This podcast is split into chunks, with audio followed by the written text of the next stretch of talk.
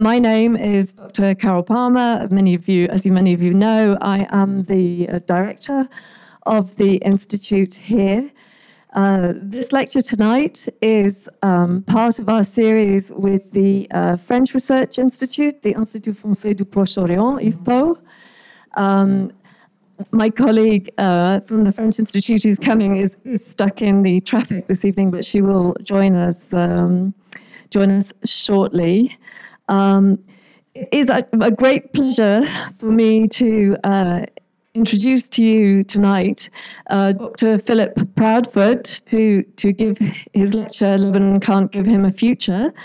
Uh, Dr. Philip is the new assistant director at the Institute, so it's my great pleasure to introduce him to you this evening. He's an anthropologist and he's going to be um, telling you about um, his PhD research that he recently completed at the London School of Economics. He has been to Jordan before, but he's actually very new in Jordan. He's just been in the position for two and a half weeks. So he's, uh, um, he's, he's very experienced, as you'll find about Lebanon, but he's finding out what's happening in Jordan, and he'd love to meet some of you, talk to you um, after the lecture, and uh, he's very excited, and uh, I'm very happy that he agreed to do this lecture this evening. So, um, Philip, if I can ask you to start. Thank you very much. Thank you. Uh, is, it, is this clear enough? Can everyone hear me okay? Uh, so thank you very much, uh, Carol, for dropping me in at the deep end with a public lecture as soon as I started my new job.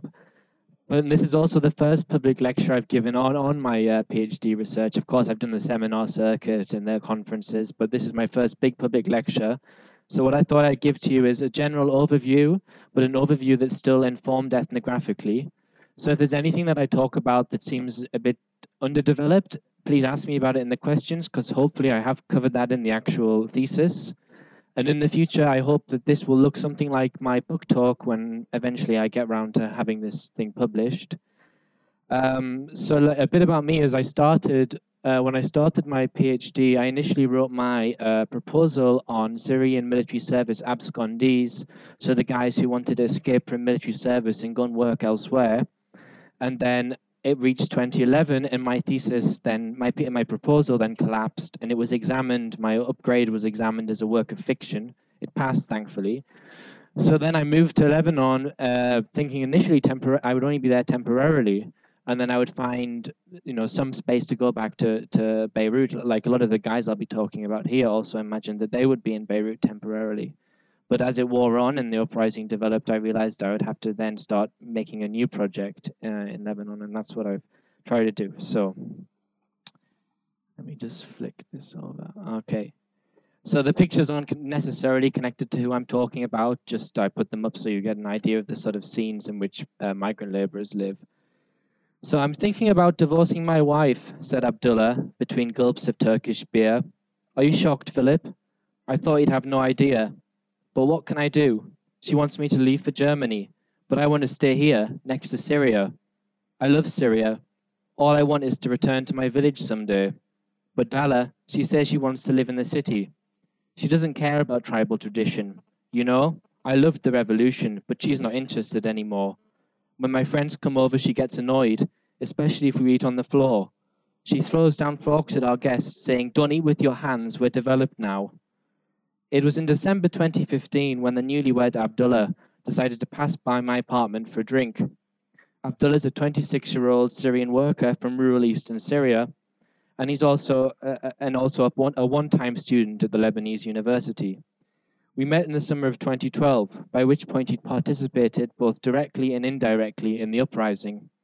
I much admired Abdullah's capacity for insight, and soon he agreed to become my primary research informant my, uh, for a doctoral project that I was conducting, examining ethnographically the lives of Syrian workers, rebels, and refugees in Beirut. Together, we've carried out over 30 months of participant observation, combined uh, semi structured interviews, focus groups, population surveys, image archiving, and the like. In my work, I've classified the men we interviewed as rebel workers because all, though with varying degrees of enthusiasm, at times did express anti regime positions. Some returned to protest and others to fight. But on the other hand, there was an additional and more macro level of hybridization of their two identities, by which I mean the economic conditions which now which now many scholars suggest increased dependence on American remittance flows and laid the foundation for the uprising at the same time. In this lecture, what I'm going to do is take various steps back from our current moment of crisis, and in so doing reveal the conditions in which Abdullah and men like him traveled to Beirut, but nonetheless found means to participate in what they call on what he called, and some still call, the revolution. As an anthropologist, my aim is to add a drop of colour to the otherwise overdetermining rehearsing of positions that has come to characterize much popular and scholarly discourse on Syria, and on the conflict in particular. Through moving from micro to the macro, from micro to the macro, I hope nonetheless to pose some broader questions around identity construction, neoliberalization, resistance, and revolution within today's reality of mass pauperization, uprising, and war. Abdullah is my research assistant, is one of three brothers and two sisters. He stands at about five foot eleven. He wears his hair styled tight into the sides, blended down into designer stubble. He wears relaxed athletic clothes, hooded jackets, jogging bottoms, and the like. Abdullah often did profess to me this love for the revolution, yet his revolution had also nonetheless transformed into today's vicious conflict and proxy war. And thus my friend's future now sits suspended between destruction across the border and an ever worsening socio legal condition in Lebanon. In popular narratives, the Syrian uprising was once framed as just another iteration in a series of revolts. I'm sure we all know those stories. But in Syria, the tale begins not with a citizen martyr, but, uh, but with the arrest of schoolchildren from Dara accused of writing uh, 2011 slogans on their schoolyard walls. Conflict increased, arms flooded in, and people fled out. But those who fled found little security across the border, where a whole host of laws edict, and edicts now limit their freedom of movement, as well as their space for gainful employment and rights to a dignified existence. Against these facts, Abdullah's lingering love for the revolution points us back toward the depth of his political transformation. Indeed, despite being physically separated from the front line, migrant laborers in Lebanon often remarked, remarked on a distinct shift in their life trajectories, a then and now divided between a moment of radical political commitment that I've called in my work revolutionary subjectivity. By those clunky and academic words, what I mean is actually quite simple Revolutionary subjectivity is the point that any particular individual begins to see herself as part of a broader oppositional collective unified by certain oppositional goals. It is then imagined that if those goals are achieved, this will bring about a radical transformation in society and in any given socio political order. And for Abdullah and his mates, this goal was overthrowing the regime of Bashar al Assad. In what remains, I will describe the merging of rebel and worker identities through key moments in Abdullah's life. In the process, begin formulating a foundation for a more dynamic bottom up analysis that stresses the context through which these revolutionary commitments emerged, and thus how the final threads of the regime's legitimacy snapped for certain sectors of the population. I conclude that prior to the uprising, labor migration to Lebanon transitioned from a choice, meaning some degree of consent, to a coercive survivalist strategy. And this transition has meant that whatever release valves migration had now, uh, offered has now seized up, and thus linking structurally the failure of remittance flows to build men's futures to the promised brighter future of a revolutionary transformation. Okay. So when Abdullah first learned about uh, learned of anti-regime mobilization occurring back home in Syria, he became transfixed with Facebook, his apartment satellite television, and a little while later, when it was finally released, WhatsApp Messenger. A few months passed, and the intensity of street organization mounted, violence increased, and Abdullah made the decision that during a break from university, he'd go back home to, to Deir ez-Zor. The men I befriended had all seemingly developed these commitments to the uprising from a distance, migrant labor, migrant laborers, due to the necessity of their remittance flows and their geographic distance, obviously lack any opportunity to participate in an intense way in the forms of street organization that was then going on back home. In many stories of the uprising, and uprisings elsewhere and in other times, participants who've been interviewed often talk about their first experience of mobilization as generative of a kind of rebirth, making for a tight togetherness and collectivism. However, Abdullah's political consciousness preceded any of this direct participation uh, in frontline activity. So, intrigued by this, I would ask the men how it was they came to be so political. Uh, inevitably, I was pointed back to new communication technology. But as is often the case with academics, when I entered the field, I was highly skeptical of the techno evangelist position that these were smartphone revolutions caused by Facebook and this narrative that became very familiar in the press. Yet I had to measure my skepticism against the fact that I would be sitting in uh, migrant worker households looking at men looking at screens. And indeed, without exception, every Syrian laborer I knew owned some manner of an internet enabled smartphone device. Still perplexed, however, by this new reality when I first started the research, I would suggest to the men that they gather their phones together in the middle of the table and we have a conversation. And this was never a popular move but I, I, would try to do it during focus groups at least. But thankfully, a little while later, I remembered that this is hardly the behavior of an anthropologist, which is anthropology is a discipline that makes a great deal out of participant observation methodology. So instead, I upgraded my own smartphone, joined their WhatsApp groups and the Facebook chats and the local local coordination committee groups, and tried my best to participate in their online lives as much as I did their offline lives.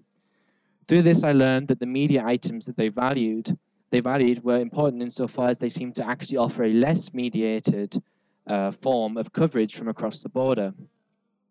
Uh, yet images, videos, and stories uh, that my friends shared often came from local protest organizations back home, meaning that these images were flowing across traditional kinship and friendship networks and village networks. So they got to trust because they seemed to be more direct and real, but also trusted because they came across much more traditional forms of association.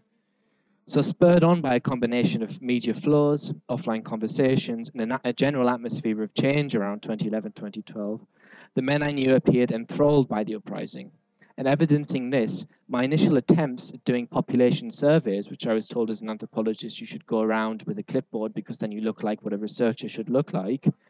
Um, uh, I was met when I would start gathering genealogies, a very classic anthropo- anthropologist thing to do. I was met with the response, This is boring, Philip. Talk to me about politics. Are you with the opposition? And even more worryingly, you don't say it, but I think you love the regime. One of Abdullah's favorite stories uh, from 2011 begins with him lounging around with mates in a cafe. They were noisily discussing events taking place in Dara. Abdullah had already attended a few planned protest meetings and informal gatherings. Some of us were saying it won't be longer than three months and Bashar will fall. Okay, some thought longer, but we were all convinced he was going, he said, reflecting back on that time. Just as he was debating the necessity to go back and support the nascent revolution, Another group who he presumes were Harakat Amal supporting students. So if you don't know, Harakat Amal is a political force and a militia in Lebanon that is tends to is pretty much aligned with the Syrian regime. Uh, they shouted a chain of insults back at us when they heard them discussing the events in Dara. It was like Syria, he said. And this was a man who hadn't quite yet been to Syria after the revolution. What he means by like Syria is that the relationship of Lebanese political forces was such that antagonisms flaring in his homeland could appear reproduced in Beirut. Indeed, of all of Lebanon's cities, Beirut stands out for its patchwork of neighborhoods allied with often opposing political forces, making for a particularly testing environment for Syrian opposition alliance Syrian laborers to migrate. Oh. Abdullah never graduated from college. He was expelled. In the winter of 2014, my friend approached another round of examinations, but decided against sitting the tests. Instead, he paid one of his peers to take them for him. Upon entering the hall, ID checks took place, and their plot was soon revealed. Abdullah was dismissed from university, and his years of study amounted to nothing. This was a real blow. He was one of the most intellectually gifted amongst his immediate kin, and as with many workers in a similar position, he thought he could balance part-time labor with study at the, at the very affordable Lebanese university. We're talking a state university, nominal fees, thus generating an education, a remittance flow, cash for the future, and a means to avoid military service. So with Lebanese University, you would actually find quite a lot of, of, of impoverished uh, Syrian students there who would drag out for as long as possible their time because it would mean that they could avoid military service, pay reduced fees, and also make enough money to support their family. So his decision to travel abroad was eased by his family's long-standing connections to seasonal work in Beirut, and his elder brother Firas had worked in construction sites for some years. Abdullah lived with Firas when he first arrived. At that time, he told me he'd crossed into Lebanon with a vision of prosperity building toward a life of luxury. Unsurprisingly, his first night living on a shack below a construction site is an unpleasant memory. But regardless of his first impressions, Abdullah didn't want to disappoint his brother, who had managed to wrangle him some work on the site. He tried his best, but he couldn't work as a laborer, he said. He couldn't hack it. After two weeks, he quit. I just hadn't gotten used to that type of work back then, he said. Abdullah was otherwise fortunate, quickly finding employment working odd jobs, odd jobs in a in a central Beirut uh, sports nutrition shop in Hamra. In 2012, he was in 2012 when I met him, he was still working there, and meanwhile renting a spot in a two-room apartment with eight other men. So that's eight men in a in a two-room apartment, which is very standard. With regards to his expulsion from university, my friend was keen to stress that the punishment was draconian con- especially considering that he was well known as a hard-working student.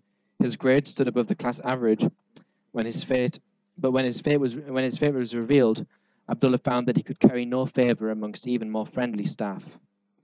In his later telling of the situation, he tells me he felt it came down to the simple fact of sectarian politics that were predominant at that time in Lebanese university. So Lebanese university is also known for being a Shia university or controlled by Shia political forces. So Abdullah's decision to cheat emerges within a chain of mounting, intensifying socio-economic pressures.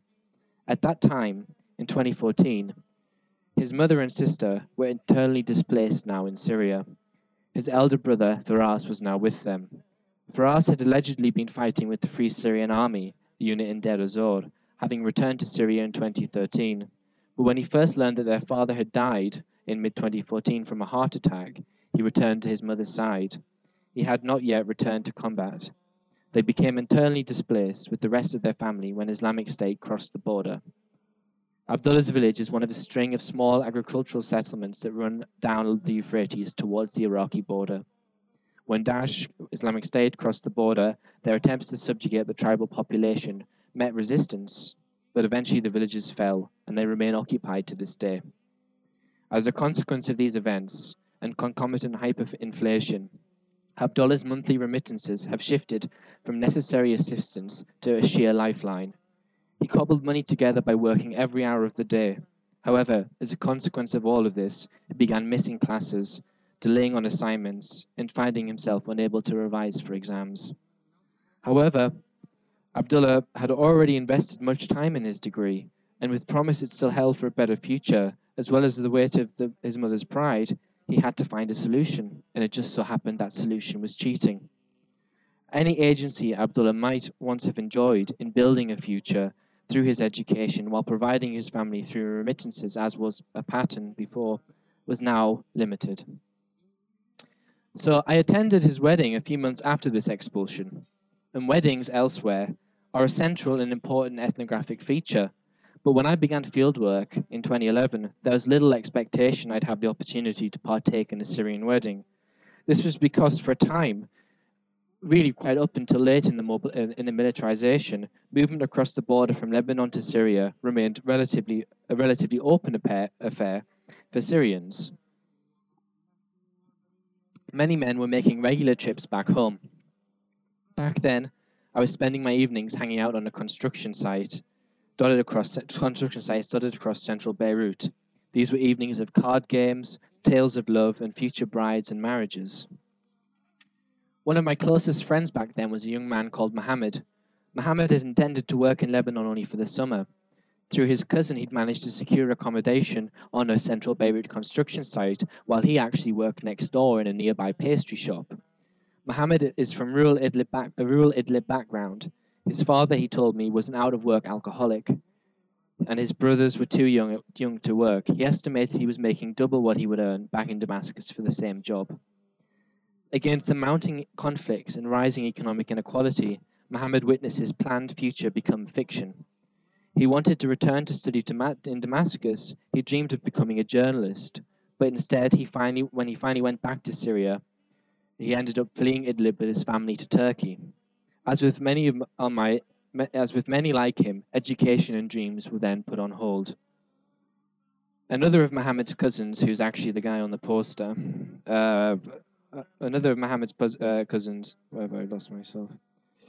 Bilal was a one-time was a one-time roadside banana seller. He also returned to Idlib. He, he also returned to Idlib, but but Bilal took a different path. Bilal remains in his village today.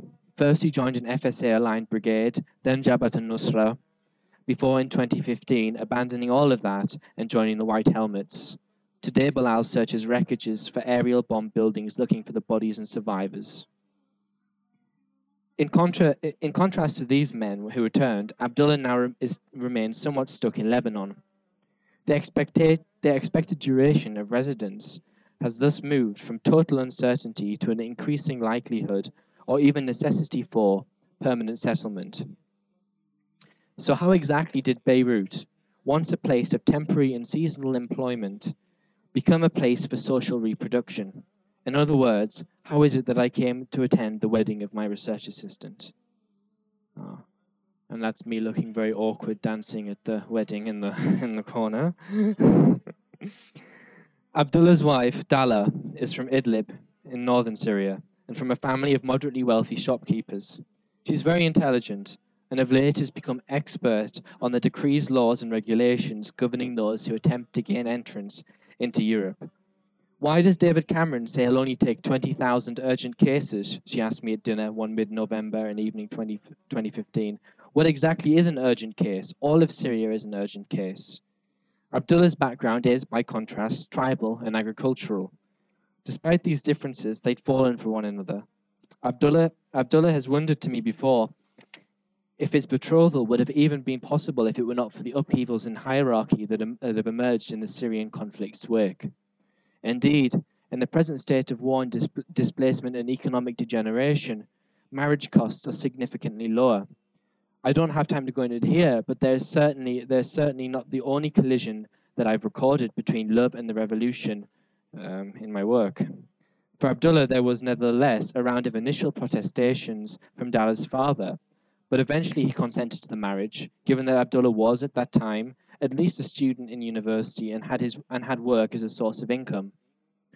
Where the young where the young where where, uh, where the young couple's home regions of Idlib and Deir ez-Zor share similarities is in the fact is in the fact that they're both no longer within the Syrian regime's sphere of influence, but are controlled by opposition militias.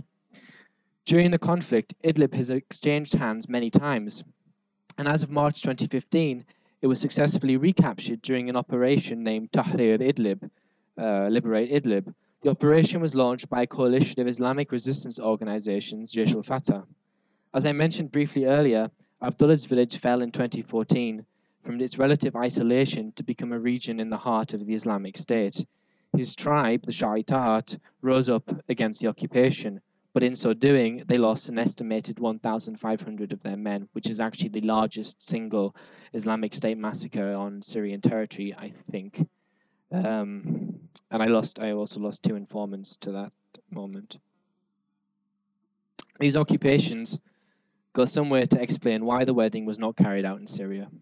However, Travel to these regions remains, in fact, still technically possible, with at least one regular bus departing from central Beirut and ending its journey, journey in the de facto capital of the Islamic State, Raqqa.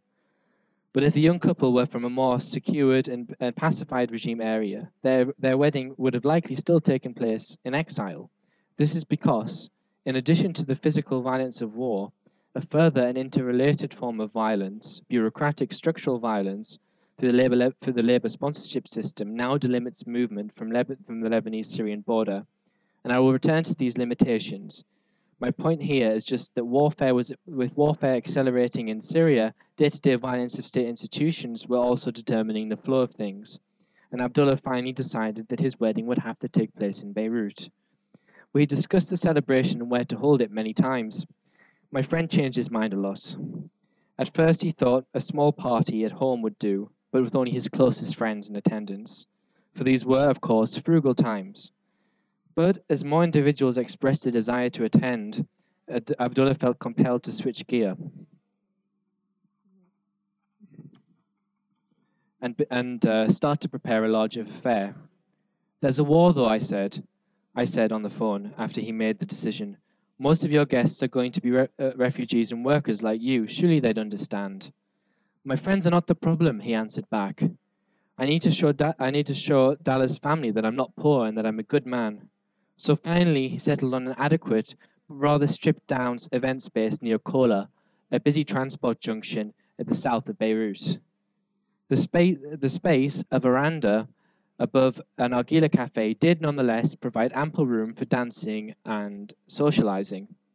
Ab- Abdullah's former housemate, Haytham, Adnan, and Mohammed greeted me at the door. The three are cousins from a village not far from Abdullah's. Shadi's was also there, a friend they'd made a friend they'd made at university and from a larger city near the Iraqi border. Haytham is tall, slim, and handsome, with dark eyes set against well-shaped cheekbones. He studied with Abdullah at the Lebanese University, and the two remained friends for a prolonged period. However, at the time of writing, they are no longer on speaking terms. They now awkwardly avoid eye contact when passing. The, cause, the, the cause of the fallout is money. Shortly before the wedding, Abdullah insists that he wants that he lent Haytham $100, and Haytham insists otherwise. Who Huwa Maslashi, he's a self-interested person, Abdullah told me. He's a liar, responded Haytham when I asked him about the fight. Haytham was once in a different economic position to the others. For a time, he received, he received rather than sent remittances. His studies were partially paid for thanks to his father's job here in Amman. He rented in Sabra and shared a small two room apartment with five other workers. It came in at about $50 a month. Food costs were kept low with minimal expenditure going on luxuries, and he was able to survive. He was able to survive without much work. He'd still occasionally take employment opportunities when they presented themselves, often through kin and friendship networks, but often he began but oft but but as he began to near the end of his studies, uh, his father's job was now not proving quite enough in a very familiar story to support the entire family in Syria and his studies in Beirut. Haytham would also need to take construction work. Having finished his degree, he is now working full time, still in construction. Another resident of the apartment greets me at the door. His name was Mahmoud. Mahmoud worked with his uncle Khalid as gypsum board in gypsum board installers in luxury apartment construction projects. He is jokingly the self-acknowledged housewife, charged with the house charged with house cooking. He's an amazing chef, reproducing for the men their favorites from village cuisine with massive amounts of rice, chicken, and stuffed vegetables. Everything is consumed sitting on the floor in a circle, with hands reaching into the central plate and water passed round from the same jug, thus reproducing in the urban space valued rural traditions. Back at the wedding, after exchanging greetings with the men, I moved upstairs to join the wedding party. Immediately I noticed that the bride's side of the room was heavily attended. Uh, this was likely down to the fact that nearly all of Dala's immediate kin had long since uprooted to Beirut. Um, uh, uh, aside from one uncle actually. Uh, I recognize some faces from. The, I recognize some of uh, Abdullah's um, friends from our regular Sunday football matches that we'd play in Sabra camp in the in the AstroTurf there. This extravagance was possible thanks to Abdullah's insistence on, on what on what was a new tradition amongst young displaced worker refugees in Beirut. Collectively, his closest kin and friends pooled money together to assist in the venue hire DJ, and the refreshment costs. This pooling was done, of course, with the expectation that such a gift will be returned when it's another's turn to wed. Back in Syria, back in Syria, Abdullah told me, some days after his ceremony, some days after the ceremony and the dowry, he, that men were prepared to drop at least $1,000 on the engagement party alone. By contrast, Abdullah's engagement party was a small gathering of friends in his shared apartment. He provided us with soft drinks and cigarettes. He told me that the dowry by Abdullah's parents had totaled just $600. Abdullah confirmed that people can't ask for more. And in, and in a story that's been reportedly been reported a lot in the press, is that the the dowry costs have come significantly down. However, it is not much. It, it is not so much at the wedding itself that is the source of Abdullah's current predicament, but more a whole host of obligations and limitations that have mounted as the conflict has increased. After the marriage, Abdullah moved out, moved out of his former home in Sabra with the aim of establishing a, a place for himself and his wife. The couple found an apartment in Sabra, uh, uh, near, sorry, in Burj al-Barajneh, another Palestinian camp to Beirut south. Due to its affordability, this camp, as with Sabra and Shatila, have become popular with Syrian worker refugees. The newlywed, the newlyweds rent now totaled $300 per month. The apartment, while conveniently located a walking distance to Dala's kin, was unfurnished and unequipped. Abdullah took out an in-shop loan from a nearby shop. His debt came in at about $1,500 to outfit his new house. However, on top of these expenditures came the regular came regular internet and mobile phone bills, electricity generator, and the need to maintain $200 per month remittances for his family in Syria. And uh, he's making, as a most Syrian workers, around $450 a month. So you can see how economically impossible this situation has, has become.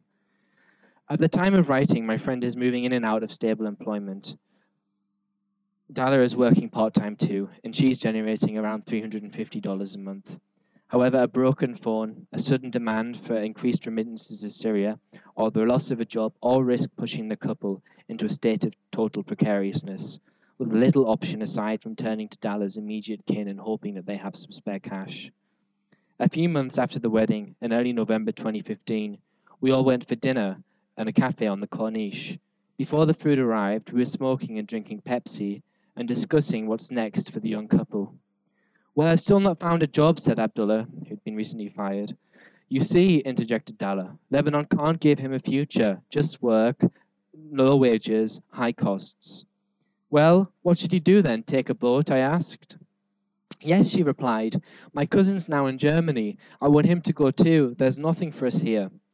But so many people have died crossing, I replied. But how many people have died in Syria? Abdullah interjected. There's lots of pressure. What can I do? Stay here for nothing, go to the village and maybe someone will kill me, or get on a boat and maybe I'll drown. I just don't want to leave and be so far from Syria. I want to go back to the village. I was, I was wrong to assume it was the risk of his life that was now the sole factor blocking my friend from relenting to his wife's pressure. This was not it. Instead, what pressed on his mind was the thought of finally leaving to Europe without, without a passport and without a passport and being detained, not knowing if he would ever able to return to Syria. Abdullah did not want to disconnect from his friends who might remain in Beirut, and thus further divorce himself from any imagined future that he still clung to back home. But there's no future, insisted Dala a second time. But what hope what hope does he have in Europe? So many people can't get past the borders. What's going to happen to him then? But at that moment, we all looked up at a television screen hanging in the corner. Our eyes were drawn to the scenes of bloodied people running from smoking buildings. A twin bomb blast carried out, as we know now, by Islamic State had moments earlier struck a popular market area in South Beirut. 43 people were killed and 200 wounded. The bombs exploded just two streets away from the young couple's new apartment, and at that moment, Abdullah's insistence that her husband set sail for Europe and forge a new life seemed a whole lot less rash. So, to fully contextualize these moments of desperation, and the decisions they engender, I think it's important to reiterate that men like Abdullah had once experienced an opening up of possibility. From a distance in Beirut, they'd found themselves supportive of some alternative political force that promised, at least for a moment, a different future. Indeed, a common red thread running, thread running through all the stories I've collected is that during the early phases of the uprising, there was this palpable sense of excitement that spread through these migrant labor communities, and this was an excitement rooted in what I think what could be otherwise.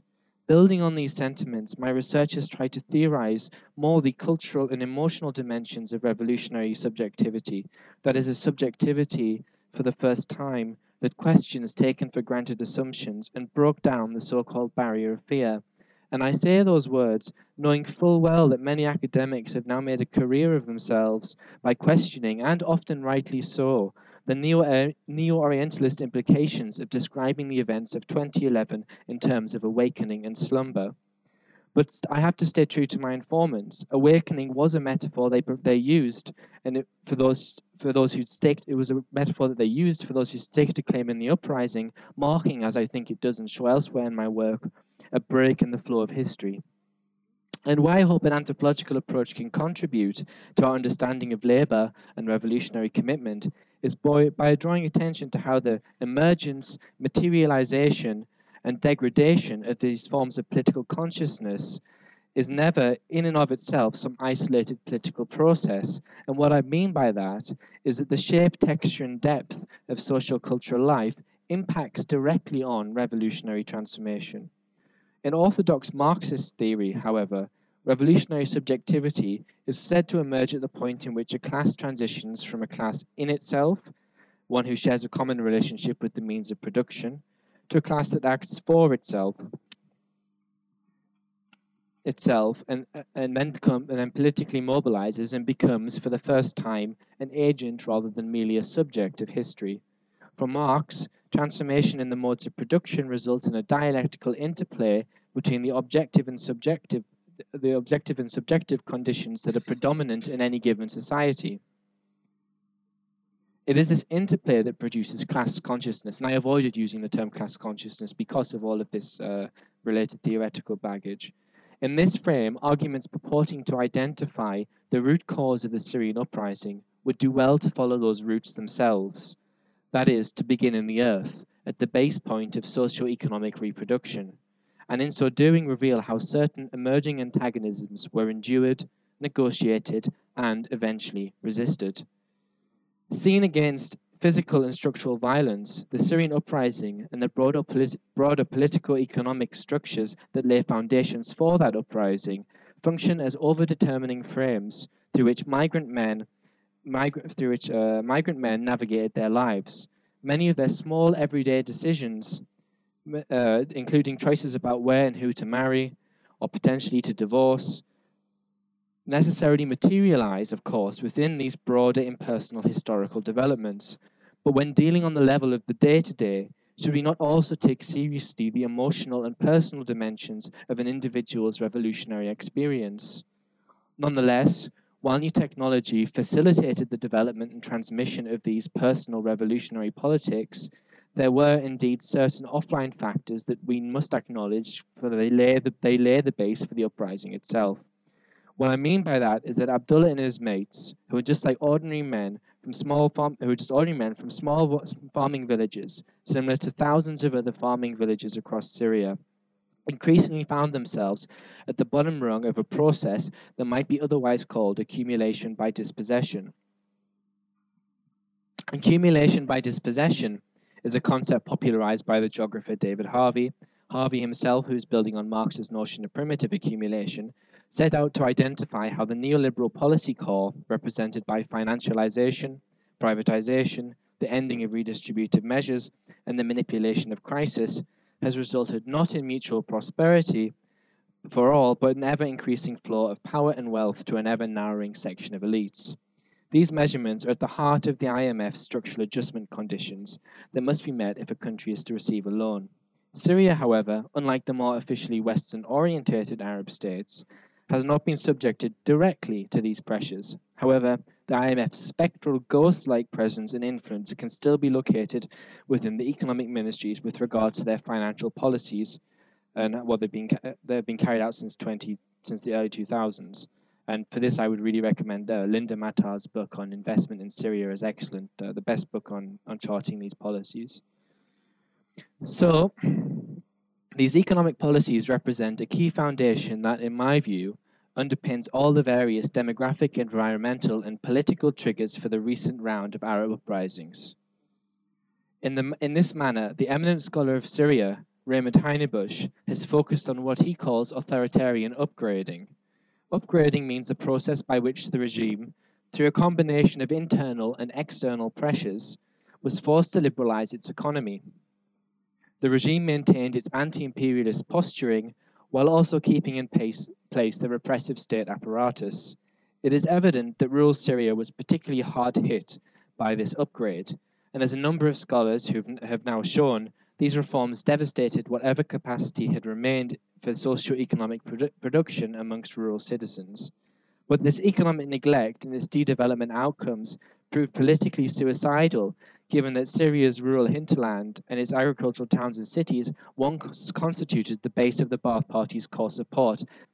It is then, by no coincidence, that the Syrian countryside represents the areas in which early anti-regime protests first flared and where, at a later stage, jihadi organizations could secure a ready recruiting pool of elite, uh, ready recruiting pool of poor, out-of-work men. Places like Dara, for example, had previously benefited from state assistance in agriculture, price capping and investment in irrigation and price capping and investment in irrigation systems. But in recent years, the Falahin have found it increasingly difficult uh, to even make for a basic form of um, reproduction. Before 2000 and 2010, the proportion of Syria's population directly employed in agriculture declined from 33% to 10%, yet before the uprising, an estimated 46% of Syrians lived in rural areas, indicating a high degree of unemployment and underemployment. This shock could, for some years, be warded off through these long standing migration and remittance flows that many villages maintained through relatives working in Lebanon and sometimes the Gulf. However, from the 1990s onwards, these flows began to transform. No longer a source of cash injection, migration to urban centers became increasingly economically essential. These objective, these objective economic conditions are revealed in a context that gave rise, in part, to the pressures Abdullah faced in selling his labor for survival wages. These conditions fed the impossibility of relying on his family's land and his father's vegetable shop back home but this has been a long growing form of impossibility. Together, together, this together this meant his migration, his brothers, and the migration of many of, of many I've described were part and parcel of, of an increasingly rural displacement. The Syrian countryside was stripped of what little capacity it had to provide for any uh, reproduction of human life. The fact that the Falahin, as well as rural urban workers, were often the first to rebel against these conditions of displacement should come consequently as little surprise. Through, uh, uh, through this context, we begin to see why a glimmer of revolution was able to find appeal amongst rural migrant men. But one does not support an uprising on the basis of economic calculations, but on what those economic calculations mean mean for one's ability to fulfill various socio-culturally defined life roles, husband, father, provider. Thus, political economies of exploitation must be situated first and foremost in the everyday, insofar as that exploitation impinges on culturally defined principles and practices in daily life. So I think it's not for nothing that the most common example that was cited to me for accelerating prices amongst interviewees was always the bag of sugar. Consider, for example, the role of sugar in drinking sweetened black tea. The exchange of tea is, as anyone who's visited Syria can attest, a most basic form of hospitality, such that to make sweet tea unaffordable is to deny a fundamental part of what it means to be a Syrian. And I think we can acknowledge these cultural value denials whilst also not romanticizing them at the same time. For to take this particular tea observation a step further, traditions of hospitality are not isolated themselves from other social relations of exploitation. Hospitality to guests is often only made possible through the extraction of women's labor, either directly in the, in the male host's household or through female wage labor on sugar plantations elsewhere. Indeed, I talk elsewhere in my work about how the, how the fundamentally patriarchal and heteronormative formations of hierarchical masculinity were, that were threatened by were themselves threatened by Syria's neoliberal agenda. And here I think we can actually start to see, and this is a project I want to develop in the future, some of the shadows between what happened in Syria and what's happening now in the United States of America. But my point is simply that the emergence of revolutionary subjectivity is always connected to a whole web of socio-cultural value denials. But from this analytic perspective, then, there is no such thing as a bread riot. Perhaps only in economic textbooks are commodities stripped of these important symbolic functions and historical associations. Uh, so, conclusions from consent to coercion. So now, stepping back once again, Prior to the intensification of the Syrian conflict, there once existed a clear pattern of migration and return. Even up until the early 2000s, there was a pattern that, to a certain degree, helped men build futures and made possible the realization of valued life stage rituals, even if we think those particular rituals and stages are problematic in and of themselves. In short, it allowed for sugar in tea. And during this period, men undertook largely seasonal work and extended labor. There was little sign of permanent settlement and few signs of a second generation of Syrian workers making good in Lebanon. This pattern is specifically the phenomenon that political sociologist John Chalcraft, in his book The Invisible Cage, set out to explain. His argument, drawing on Gramsci, revolves around hegemonic incorporation, this arrangement sees Syrian workers embedded within objectifying structures of accumulation by, com uh, by combinations of co uh, by combinations of coercion and consent, repression and choice. This pattern of migration and return is not entirely determined by structural factors, notably, uh, notably economic decline in rural areas, nor by the sheer agency of the migrant who seeks fortunes abroad, but by these multiple overlapping forms of agency and control. For Chalcraft, the subjectivity of the migrant, uh, okay, I said that, sorry. What Abdullah's case suggests is that this interpretation of Syrian migrant labor flows has now reached its limit. And, and more than that, it suggests that the pattern of travel and return was unraveling before the uprising even began to break. The Lebanese state is aware that it faces the possibility now of a more permanent settlement and has since 2014 intensified intensified legal barriers. Indeed, the extension and continuation of Syria's destruction has now coincided with a whole host of legislative, legislative limitations that now severely inhabit the lives of Syrian laborers in Lebanon, producing in their wake further immiserating conditions that risk handing the workers over to the likes of Daesh or otherwise the smugglers' boat. On December the 31st, 2014, the General Security Directorate of Lebanon issued a decree that stipulated that the entrance and residency of Syrians in Lebanon now falls under the discretion of the Ministry of Social Affairs and the Security Directorate. This ruling effectively nullified the long-standing free movement free movement agreement that has existed between Beirut and Damascus. According to Section 7 of the decision, Syrian nationals are only permitted entrance into Lebanon, and there's, there's a big list of why they're allowed in, But if they for travel, business, visits, shopping, owner of real estate, or tenant in Lebanon, study, transit, medical treatment, or visa application in a foreign embassy. Workers must obtain a permit from their employer, as well as a letter of sponsorship from a Lebanese citizen. Employees must also pay a fee for every Syrian they hire, and documents must be signed by a public notary. In sum, this marks for the first time the Lebanon's the, the, the kafala system being implemented in Lebanon um, for male Syrian migrant workers. It exists already for domestic workers. A real world warning regarding these Byzantine levels of bureaucracy came when Khalid, a 40 year old gypsum board specialist um, in one of Abdullah's, from one of Abdullah's neighboring villages, was denied re entry upon his return from Syria. Khalid had for several months hoped to restart his family's farm he was fed up with working in Beirut and just wanted to return to his just wanted to return home, regardless of what difficulties he might entail. He was a very stubborn guy. He was, however, upon finding it was obviously nearly impossible to make this desire a reality, desire a reality, he was compelled to return, only to discover on the border a newly required vast array of paperwork, passports, and letters needed to secure re-entry. It took two months and much effort before he was back in Beirut.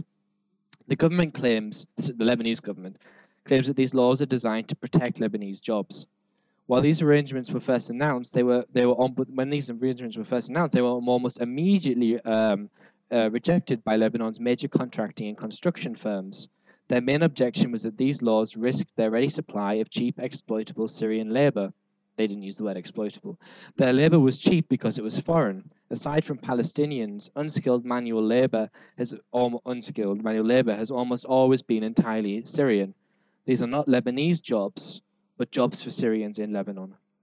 The Lebanese Construction Syndicate of Public Works estimates that in 2014, 350,000 Syrian workers were just distributed amongst 344,000 companies, obviously much, much, much higher than that. The value of their represent the value of their represented companies is over 10 billion, according to the head of the syndicate. The cost of sponsoring a Syrian worker is around $2,000 annually, whereas he estimates the average wage for a laborer is $20 a day and $30 a day for a four-person. However, the International Labour Organization estimates that the situation is even worse, with the average Syrian wage in Lebanon coming in at $287 per month for men, and I think that's a wage that incorporates outside of Beirut, which is 40% less than the allegedly uh, notional minimum wage of $448. The Lebanese Ministry of Labour recognized these protestations and were really, were, were really about multi million dollar businessmen objecting to spending what amounted to a tiny degree of their profit on legalizing the status of their employees. The primary benefactor of the flow of workers into Lebanon remains, then, whichever way you look at it, a small cluster of elites. Instead of protecting jobs, the real effect of the kafala system is more accurately framed, perhaps, as monitoring and controlling the Syrian population with some sort of desire to decrease the likelihood of permanent settlement. This fact was close to being explicitly acknowledged by the Lebanese Minister for Social Affairs, who, in response to British embassy calls that labour laws be relaxed, now the European Union has also joined in with these calls, but of course these calls have their own political economies and reasons. Uh, he said, he replied to them, Lebanon is not a warehouse for people. However, in the same interview, he then went on to repeat the line that changing the law is not possible and it may not be appropriate considering the high rate of Lebanese underemployment. Given that companies appear unwilling to sign the pledge of responsibility and perhaps permit and permit and prepare permits for their staff, the result is that the kafala system has been to suddenly transform sections of, Lebanon, of the Syrian population in Lebanon into even more highly precarious, now illegal workers, even more ripe for exploitation. Indeed, before the implementation of the law, 9% of Syrians were estimated to be illegally resident, in, but by June 2014, so a few months after the law, uh, a good, solid legal NGO estimates that the figure has now hit 70% illegality. At that time, at the time of the law's implementation, the warehousing company that was then employing Abdullah refused to sponsor its workers. Many of the Syrian laborers I know, especially those who live in areas popular with uh, fellow workers, now report the proliferation of private offices that will carry out labor sponsorship for Syrians, but at seemingly exorbitant fees. The cost of residence for an individual could potentially reach 1,200 to $2,000. It's very unclear as to what the costs actually are. It appears then that the law is also now functioning to enable additional value grabs from the worker's pocket. So, to draw this outline to a temporary conclusion, because everything is temporary when you're talking about Syria, I think that whatever element of consent remained within labor's uh, within the labor migration pattern has eroded, and it has eroded to the it has eroded uh, uh, eroded first to generate support for the revolution, and then further to the and further to then make it that the only space remaining for any choice is whether Abdullah boards an illegal and dangerous boat to Europe or continues suffering in Lebanon. Syrian workers in Lebanon are thus caught tragically between physical violence at home and structural economic violence in Lebanon.